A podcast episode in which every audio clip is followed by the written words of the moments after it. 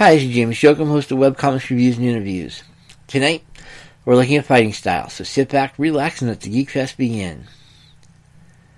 Interestingly enough, a lot of writers tend to not worry too much about how their characters fight. This, of course, is obviously a problem. That is, how a character fights helps to define a lot about that character's personality. You know, if we're looking at, say, a wrestler versus a martial artist, we're talking somebody who's much more bombastic, much more aggressive, much more in your face, versus somebody who's, well, obviously a lot more reserved, a lot more thinking, and generally tends to want to get into and out of combat as quickly as possible. And this doesn't just work with fighting style. This also is how this also applies to weapons and armor. A person who goes around in really thick armor is going to be a lot more stuffy, a lot more stodgy, a lot more well closed off than somebody who goes around in a suit, you know, in a loincloth, who's going to be a lot more expressive and is going to be a lot more. Yeah, you're going to be able to tell what that person is thinking, and they're going to have absolutely no problem telling you. And this applies to weapons as well. I mean, we tend to have various assumptions based on the character's armament. A swordsman, for example, is going to be seen as much more dashing, much more honorable than, say, somebody who goes like their daggers, who, of course, we're going to be seeing as more of a sneaky, dishonorable type versus, say, a sniper person who's more worried about being, well, who's going to distance themselves from battle. Let's get real. That's what a sniper does. But that defines three separate different types of people. And this isn't just a character personality issue. This is also has a more practical function. That is, we're looking at character design here, and that's something the artist is going to be worried about. Sure, we can have situations where basically the artist is not just going to be worried about the design of those weapons, but also where these armor, these armors and weapons are kept on a more, well, how do you carry them from battle to battle? Sure, you can come up with hammer space, you know, that thing in anime where somebody is totally unarmed, they reach back and come back with a big, huge hammer. Or we can do have lightsabers, you know. Cute little cylindrical rod, flick a switch, goes into a big blade. Out of combat, flick the switch, put it on your belt. Easy peasy. However, most weapons are not like that. We need to worry about where they're kept and where they are on the person. It's just something that's going to be, uh, artists are going to be worried about that. They're not going to be worried about just how the person looks in battle, but also how the person stores his gear afterwards. So, when you start designing a character, especially if you're looking at doing an action adventure or a military type comic, you're going to need to figure out exactly how two different characters fight and where all that armor and weapons are well kept in a non-combat situation. And let's not forget that even if two characters have the exact same fighting style, the same weapons, the same armor, little differences between the two obviously are going to crop up. You know, if we have two characters with the exact same type of sword, well, one of them is going to be drawn a little bit lighter, the other one's going to be drawn a little bit darker. One of them is going to be drawn a little bit smoother, and the other one's going to have, well, it's going to be a little bit edgier. You know, and it's not going to necessarily be all that smooth, if you know what I mean. One of them is going to be a little bit more symmetrical. One of them is going to have a slot built into it, you know? You're going to be able to tell a lot about the character's personality by what kind of weapons they wield. So, we've got a lot of ground to cover, so let's get into it, shall we? Let's start off with good old-fashioned armor. Generally speaking, the less armor a character wears, the more expressive that character is going to be. Compare, say, Conan the Barbarian versus King Arthur. Conan has absolutely no problem letting you know how he feels. He has absolutely no problem letting his emotions run over him. And basically, you know exactly what Conan's thinking at any time. And if you don't have a clue, he's more than willing to tell you. This is opposed to, say, King Arthur, who's a lot more reserved, a lot stuffier. He's going to be thinking a little bit more, and he's not going to let his emotions run, you know, run wild with him. He's going to ha- he apparently has, as far as I can tell, ice water in his veins. gee, guess which one of these two runs around in pretty much nothing but a loincloth, and which one runs around in the thickest possible plate armor he can get his hands on. You know, obviously, the more reserved person is in the plate mail, the less reserved person isn't.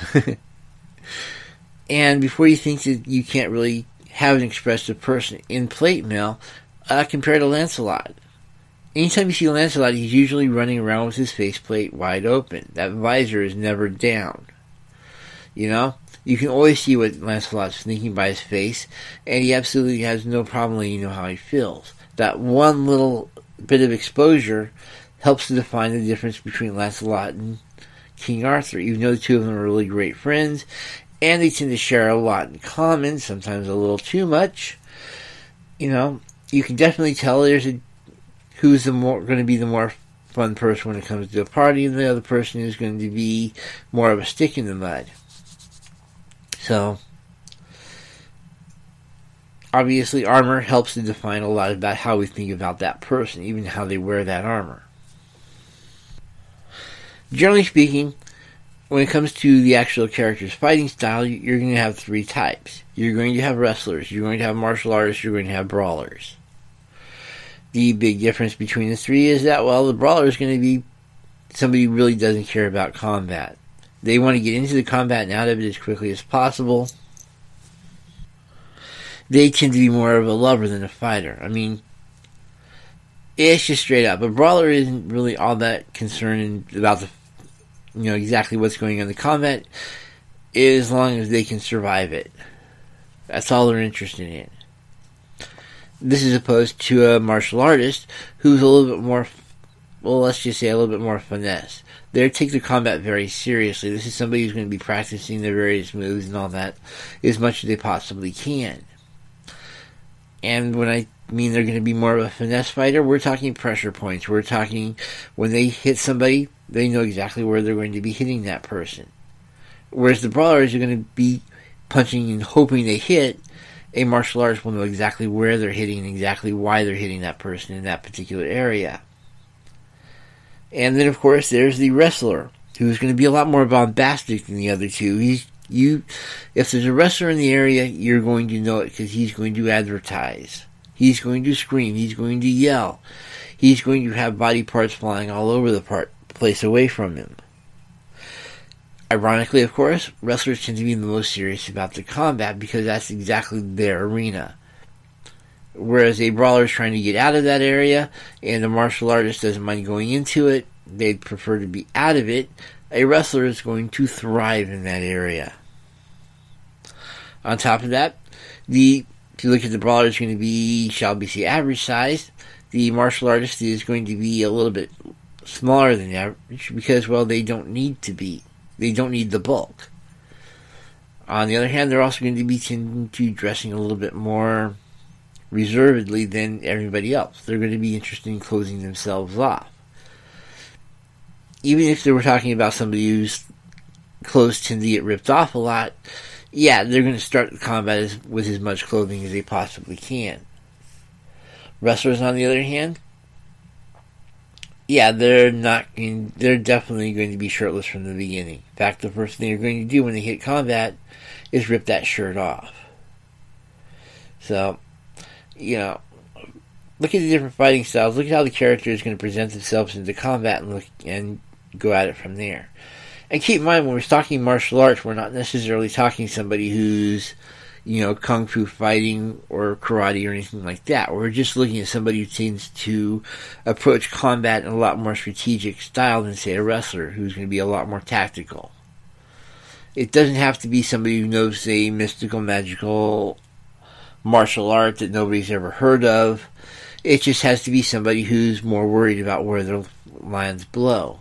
Sorry, where their blows land, you know? A uh, martial artist just tends to take much more care and tends to practice a lot more than, say, the wrestler, who's going to be, you know, very of the moment. I hate going into stereotypes, but we're looking at the difference between a Viking warrior and a Shaolin monk. So, with, of course, a brawler just being somebody who's Captain Kirk. I mean, let's get real. Captain Kirk is not a very is not somebody who's very interested in staying in the middle of combat. He wants to get in. He wants to get out. So, just consider that when you start looking at the different personality types and trying to match them up with an overall fighting style. As far as the weapons themselves go, here's where things get really interesting. That is, with an overall fighting style, you tend to have a person who tends to have, you know, their general t- trips, their general tricks of the trade. On the other hand, we start looking at the various weapons. Well, you start getting into some very different psychologies. Consider swordsmen. We tend to look at swordsmen from two different degrees of, well, two different, you know, entirely differently different spheres. That is, we tend to see swordsmen as not only dashing on one end, but we also tend to see them a little more barbaric on the other. You know, we look at Three Musketeers versus Conan the Barbarian. Yeah, I expect to see Conan be brought up a lot. He's just there. You know, when we start looking at swords, we tend to look at people who tend to know exactly what they're doing, go after it with a certain degree of precision, and usually there's some sort of level of honor there. Yeah, even with Conan, there's a certain level of honor. Conan will not, you know, there are certain things Conan will not do, and he has absolutely no problem telling you what these things are. He will not truck with mages, for example. You start throwing fireballs off, Conan starts targeting you. Just like when we have the Three Musketeers, we have a very definite, very strict honor code. This honor code doesn't have to be too strict, but generally speaking, people who have swords tend to have some sort of rules on their behavior. It's just part of the thing about swords. I, the long tradition, as soon as you start throwing tradition, you start throwing rules on it. Go figure.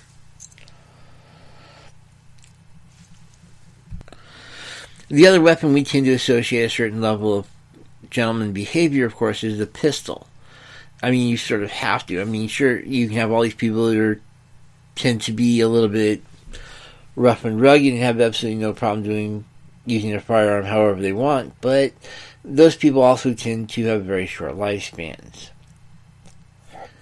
You know, when you start having an honor code, you have a certain level of expectations as far as the behavior goes, and because of that, you have two people who sort of respect that honor code.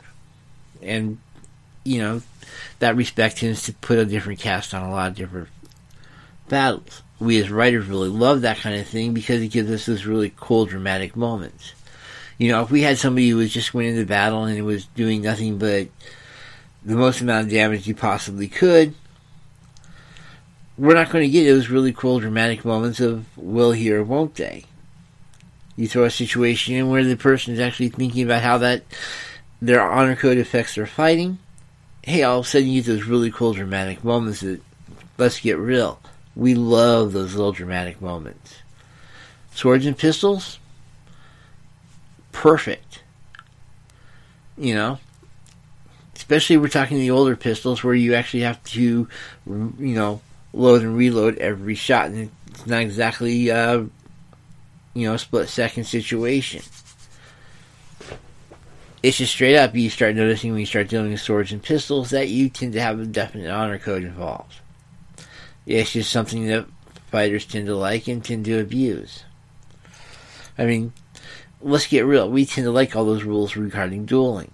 It tends to have some, adds a little bit of flavor to it, adds a little bit of drama, and makes it a little bit more interesting. And these are pretty much the two biggest weapons when it comes to that. On the other extreme, you've got, well, the sniper rifle. Whereas the other two tend to be very emotional, the sniper rifle obviously is going to be very cold, very distant. That is, that person isn't going to be thinking in terms of how their honor code goes into the situation. That person is going to be worried about getting the job done and making sure he doesn't get caught.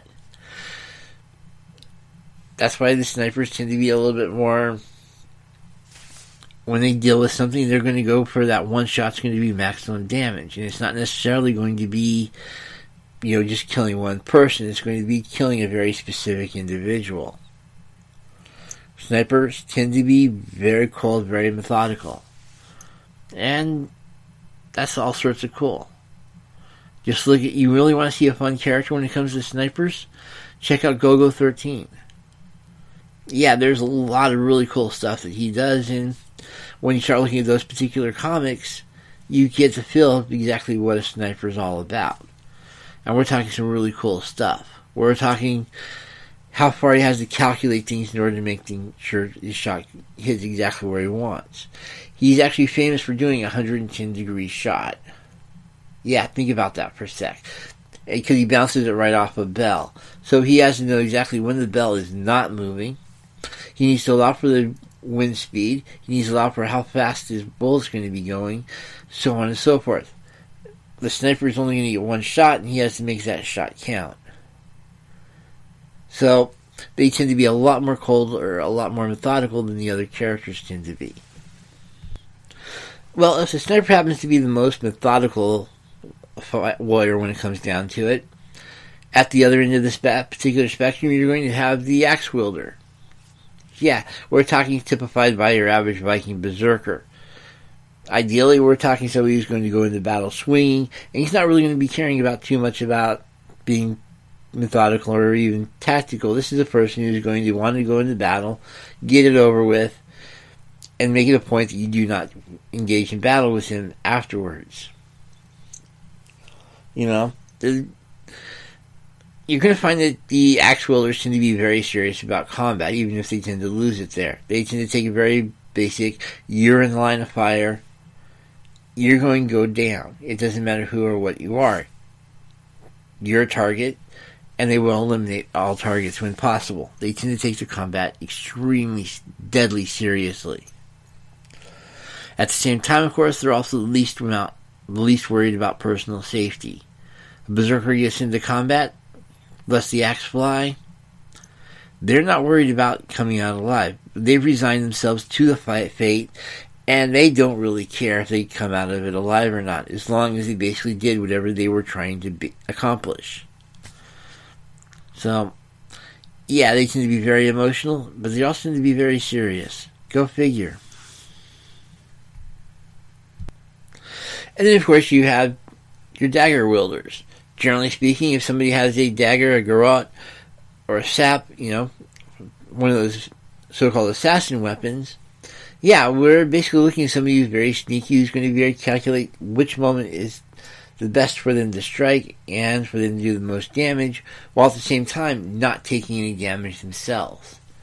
We're talking to people who tend to prefer to, shall we say, strike from the shadows, strike from the rear, strike from the shadows in the rear if they possibly can. The extreme example of this, obviously, is your average sneak thief, you know. They're going to go into a situation, they're going to assess if the person they want it can be killed or not, and if they can, hey, they'll go for it. You also have, of course, the thuggy cult from India that was infamous for, you know, getting everybody to come in for a meal, and then when they got everybody there, they choked the people to death. They were not very subtle about what they did, but very sneaky about it. Go figure. The bottom line is, when we start looking at daggers or saps or, you know, even garrots, we're looking at weapons that need to be set up in ambush and then capitalized on.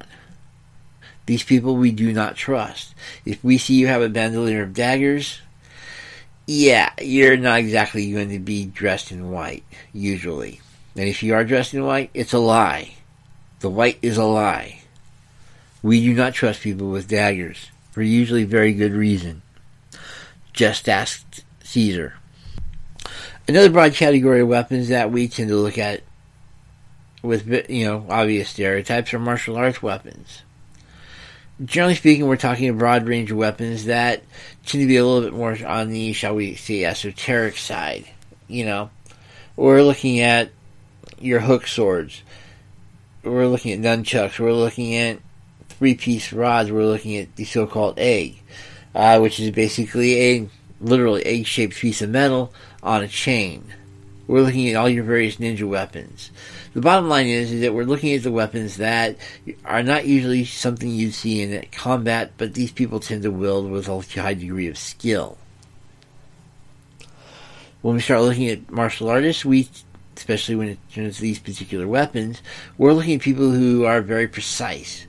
You know, they don't just slash, they, after, you know, seem, hoping they can hit, when they slash at you or stab you or whatever, they're going for very specific body parts. They also tend to be a little bit more graceful. That is, there's a lot of economy of movement. They just don't, you know, run into battle. They tend to basically, well, there's a depth, you know, they tend to move and they tend to know exactly how they're going to move. And they tend to approach combat to a certain degree as a chess match. It's sort of interesting to watch, say, a person going with nunchucks versus, say, versus a person with a battle axe. You got somebody who's very straightforward in their combat versus somebody who has to be a little bit more, you know, thinking about repercussions on it. And it sort of makes an entirely different battle. Even when you start seeing these big, huge line battles of peasants going after each other, they're realizing that whoever wins is going to basically probably go out and try to kill as many of the losers as possible. It's pretty much a, you know, win or lose situation. So yeah, the martial artists also tend to take their combat very seriously. But they're also tending to look at it as a chess match and, you know, tr- it's not just simply a nunchuck versus hook sword situation. It's a who can do the best damage and who can look the best doing it, which is sort of a weird way of looking at it. But, you know, generally speaking, a martial art's going to worry about the fight after the battle. And yeah, there's going to be a fight of some sort after any battle and towards figure out exactly who won. And it can get really interesting, really weird, really quick. It's not just about flip kicks and, you know, flying across the battlefield in a single jump. They have to worry about what's going to have, how to secure the fight after the battle. That's something a lot of other fighters tend not to worry about. On top of that, we know that the various weapons also help to further define the martial artist's personality. Uh, just look at the Teenage Mutant Ninja Turtles. And yeah, we're looking at the comic more than we are looking at the cartoon. Mainly because in the comic, everybody wore a red mask. You had to look at whatever the personality was based on what the weapon the person was wielding. And so, you've got somebody who's a little bit more, well, honorable. You've got somebody who's very aggressive. And you've got somebody who tends to think a little bit more about how to survive the battle. And you've got somebody who's going to go into it and be prepared for it. So, The, that very weapon the martial arts uses is going to tell you a lot about the personality of that person as well. Yeah, I know, additional writer stuff, but it can get fun. One martial arts weapon that we need to look very closely at is, of course, the staff. That is, when people see somebody with a staff, they tend to look at, say, the wise man of the group. Or, in fantasy realms, we tend to look at the mage. In essence, somebody who's wielding a staff is somebody who's probably going to have to be a little bit smarter, a little bit wiser than anybody around him. Generally speaking, there are plenty of exceptions. The general rule, however, is that people who tend to wield staffs tend to be a little bit more, just tend to be a little bit smarter and tend to be a little bit more perceptive of the overall situation. Even when they tend to get right in the middle of combat, they're still looking at it in terms of where they need to be, and where everybody else needs to be around them. Because of this, we've associated, I mean, it's just straight up. When we start looking at stereotypes we've attached to weapons, we tend to look at whoever has the biggest brain is most likely going to have the biggest staff, which is an interesting statement in and of itself. But we'll let that one slide for now. The bottom line is, is that when we start looking at intelligent characters, that character is going to wield some sort of staff usually. And this applies just as much to comic books as it does to fantasy, as it does to pretty much anything else. You know, if you start looking at the various Robins, you notice that some of the, you notice that Nightwing Tinsel the staff, as well as um, as well as Tim Drake. These are also the two smartest of the Batman proteges.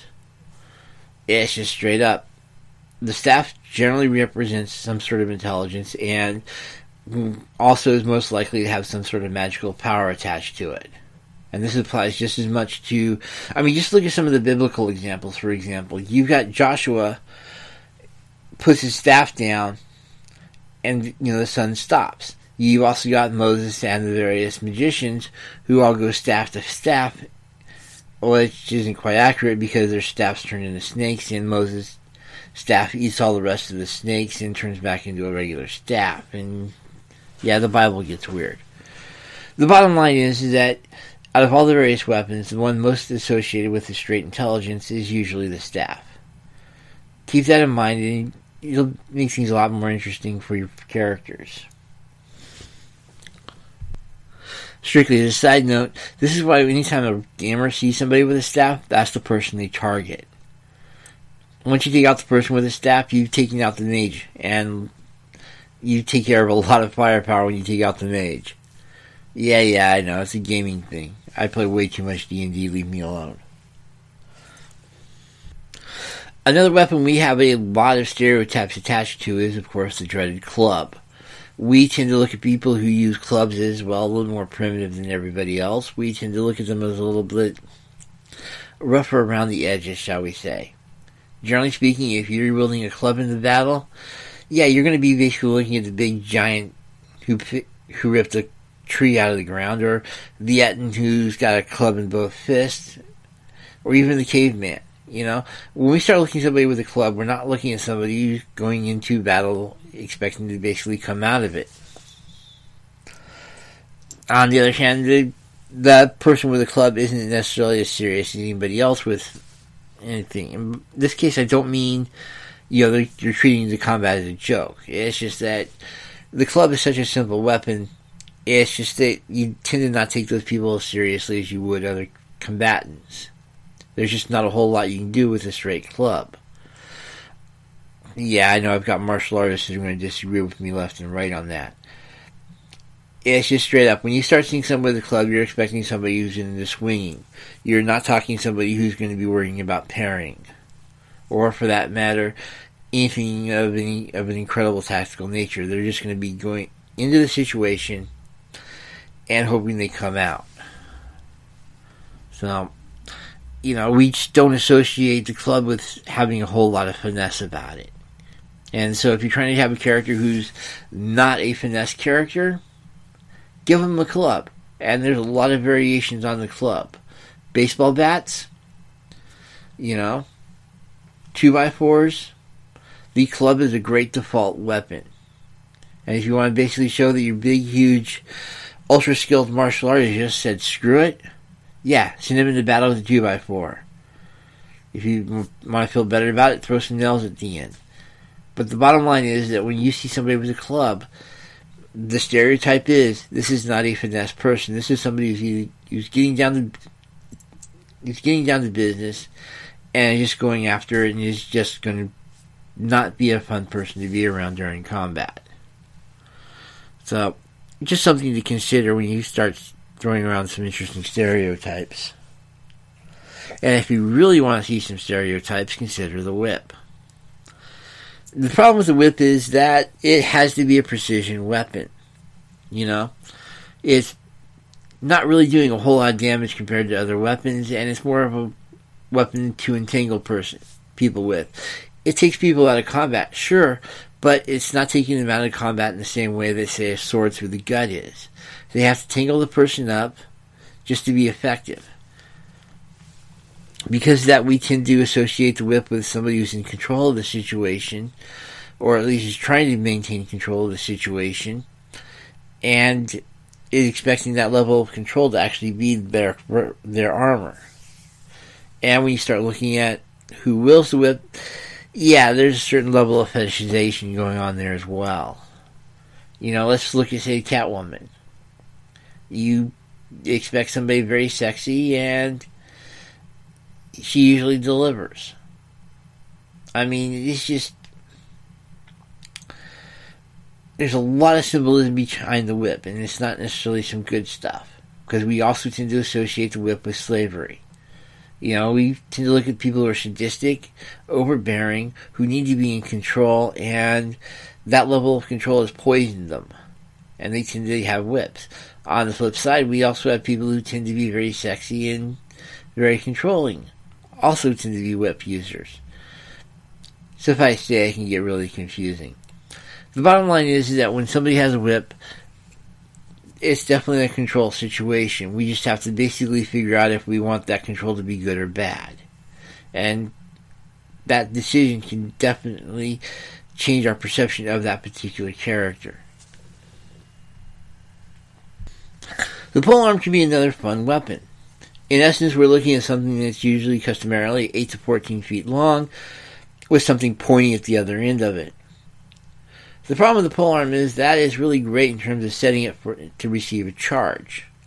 It's also something that tends to be very good at helping other people around you because it has a definite reach to it. You know, when you start seeing someone with a polearm, not only does this person mean business, but this person is trying to do business from a distance as much as they can with what essentially is a melee weapon. This is also something you tend to see in a lot of mercenaries, especially if we happen to go back historically. Uh, generally speaking, the best people to have a polearm use were the Swiss. And at the time, well, the Swiss were considered some of the best mercs out there.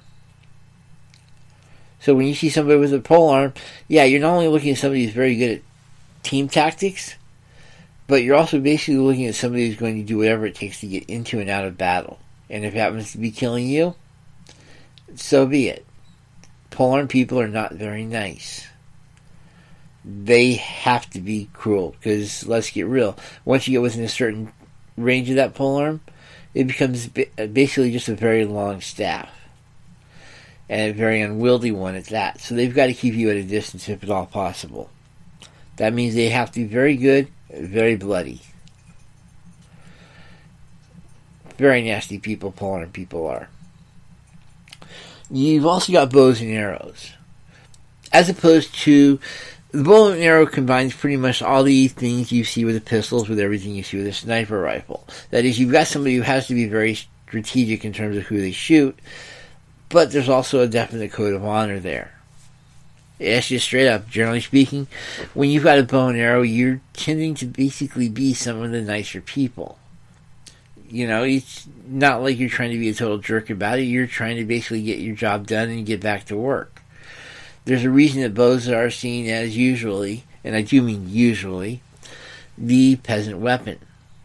You have some, when we start hitting the exceptions, we start looking at the samurai, but let's get real. In order to have a bow, you have to have a certain degree of craftsmanship. It's not something you can just simply go out, grab from the field. You've actually got to carve it. You've got to have a very specific uh, requirements as far as that wood goes. You've got to have a piece of sinew that goes from point A to point B. The bottom line is that there's a lot of craft that goes into having a proper bow. Because of that, you tend to see them either with people who tend to do a lot of wood carving, which would be the European peasantry, or you tend to see them with people who can afford an artisan to go after the bow. The samurai. Sort of an interesting situation there. However, the bottom line is, is that you tend to see them with people who basically, I hate saying, this is going to be definitely one of the weirder weapons. I mean, on one hand, you've got, there's definitely a code of honor there. I mean, it's just straight up, there has to be. You're not talking a weapon that's going to be fired as often as possible, and when it is, we're looking at, you know, almost a solid minute can go between strikes. There has to be some sort of established turn order, or at least some sort of honor between archers. Otherwise, things get very bloody very quickly. And I mean, bloodier than they were. Just ask the Knights of Agincourt. So, and of course, the same applies to a crossbow. Of course, with a crossbow, you've got the situation that at that point, people are trying to get the battle over as quickly as possible. And so we've got a lot of different types of crossbows. And in all honesty, with the crossbow, if you want to make an interesting point about psychology and the size of the weapon, this is your weapon. generally speaking, and not necessarily the way you think, you perverts. The hand crossbow, for example, is tended to be, to be used by assassins. It can be snuck in, does its damage, and the person can sneak right back out. This is opposed to the hunter's, the heavy crossbow, which requires a little bit more finesse. Not much more, because let's get real, the crossbow is known for doing damage. And then, of course, you have the dreaded repeating crossbow. Yeah, there's a repeating crossbow. It's a gravity feed-fed situation. The entire concept is that you're basically, you'll, you've got a mechanism that will keep taking the the string, cock it back, dropping the coral into the situation, fire the coral. And this can be repeated. The only problem, of course, obviously, is that it's not a precision item. But it's also an item that tends to be used by the peasantry. They're easy to make. The concept's not that hard to figure out. And it's just something you're going to be seeing in, in peasant battles. You know, you want to talk, like I said, you want to talk about psychology based on size? Yeah, crossbow is your friend. The repeating crossbow brings up another interesting point, and something worth noting, especially as a writer or an artist, when it comes down to exactly how you're designing a weapon. The repeating crossbow is designed to basically be a very cheap, very easy to build weapon. That is, it's made out of the cheapest possible materials in the area. And think about that for a sec. When it comes down to the various weapons, you can have a lot said about the character based on the materials that the weapon is made out of. When we're looking at the repeating crossbow, again, it's a very obviously a peasant's weapon. It's designed to be simple, it's supposed to be rough, you know, something you can do in an afternoon type of deal. That's exactly, that's fine. But that roughness says a lot about the person who wields that weapon as well. And that's uh, something that needs to be noted when it comes to the artistic value of any particular weapon. The more care you put into the weapon, obviously the more serious a warrior you are. And that applies to not only the weapons you use, but you yourself. Again, notice the difference between, say, the wrestler and the martial artist. The martial artist puts a lot more time a lot into practice than the wrestler does. And that applies just as much, you know, with sumo wrestlers as it does a regular a Greek wrestler. This isn't trying to cast aspersions onto the sumo. Trust me, I have full respect for those guys. Just observing that, whereas the monk is going to be more interested in, you know, spending hours at a time honing a very specific, precise punch, the sumo is going to be more interested in trying to build up the bulk. And that means not just necessarily eating, but also means, you know, hitting the gym. Two entirely different philosophies. It's worth, that training is the major difference, though, that we're sort of looking at here. And the same applies to the weapons they tend to use as well. You know, if you spend an afternoon making your weapon versus an entire week making sure everything's right, all the balances are right, it's got the Damascus steel thing going on, so on and so forth, that is, you're putting some actual care into that weapon. That weapon's going to tend to be a lot scarier than something you put into an afternoon's worth of work into. You know what I mean? So that's something you also need to worry about as a writer as well as an artist. Just to what degree difference is, have you put into the weapon, and what kind of detail is that going to mean for the weapon in general? Yeah, yeah, I watch way too much Forged in the Fire, leave me alone. Overall, you know, it's just something to consider, and that also applies to the materials as well. Obviously, in some situations, you're not going to have much of a choice. You know, if you're out on a desert island, you can actually do a club. You're going to be limited to clubs and bows and arrows. That's fine. You know, it's just when you take those stuff back to the civilization, and you're still using the bow and arrow that you used from the desert island, yeah, you're going to be looked at sort of strange. Yeah, that's a really cool favorite weapon, but let's get real. Even Green Arrow stopped using his island bow once he got back to civilization. And yeah, I know I'm ultra simplifying it, but again, I'm trying to basically set this up because I want you to get the idea that whatever fighting style, whatever you use to fight, is going to help define that person's character, this characterization. Of course, the writers or the artists are going to end up hating you, especially if you get into some really incredibly detailed weapons, but that's them. You as a writer need to figure out exactly what the best weapon, the best fighting style, how this person thinks in combat in order to get fully get into the person's head. Because that you're going to be wanting to look at the armor, you're going to look at the fighting style, you're going to look at the weapons. You're then going to talk to the artist about how they hold these weapons, how they carry these weapons. There's a lot of really cool things that when you start getting into the various weapons and their histories and their traditions and so on and so forth, that just gets all sorts of cool. And those added levels of detail can only help your story. Anything that helps immerse you into these characters, helps you get you into whatever thinking thoughts these characters are into, can only help.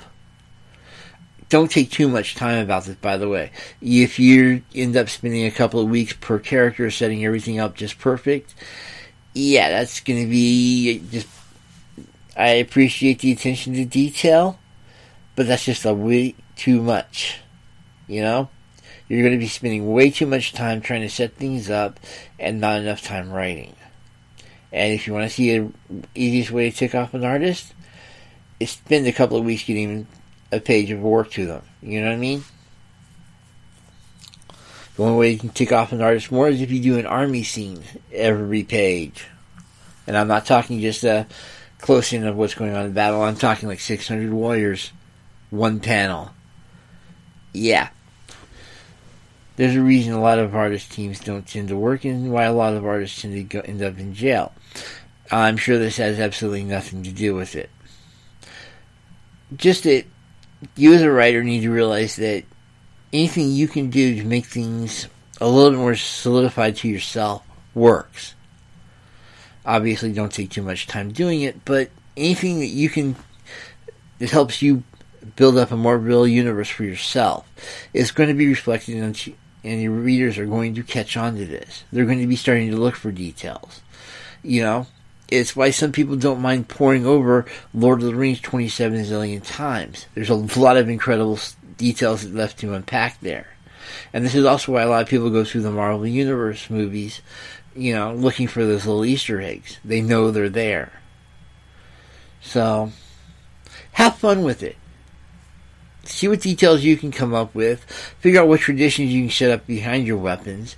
And, yeah, weapons with a story are really fun in and of themselves. Just look at Excalibur. Heck, um, look at Monkey. Yeah, the staff he uses is a really simple little staff when it comes down to it. But this is also a staff that was used originally to flatten the Milky Way galaxy. It's a nice little touch, and it adds a lot more to our appreciation of Monkey. Yeah, Journey to the West is an incredible book. You need to read it. So, if there's anything you take away from this, it's make sure that whenever details you throw in, work to build up the character and have a lot more fun and allow you to have some fun with the character. You know, how the character fights should not be something you overlook and treat as an insignificant detail to the last very minute. This is something you need to build into the character and actually have some fun with it from the get-go. So, build your characters. Build them wisely. Have fun when you build them. Don't put too much detail into them or your artist will shoot you. But have some fun with it. Just figure out how your characters work, and you'll figure out a lot more about. They'll just be able to build them themselves. Trust me, I have conversations with characters all the time based on little details like this. I'm perfectly sane, usually. Anyway, have some fun with it. I'll talk to you later. And if you like this podcast, please support us by going to patreon.com slash two sparrows, T W O. We have plenty of lots of fun stuff like this all over the place there. Tips and tricks you wouldn't believe. We even have a few extra, little extras. I'll talk to you later. Have a good evening.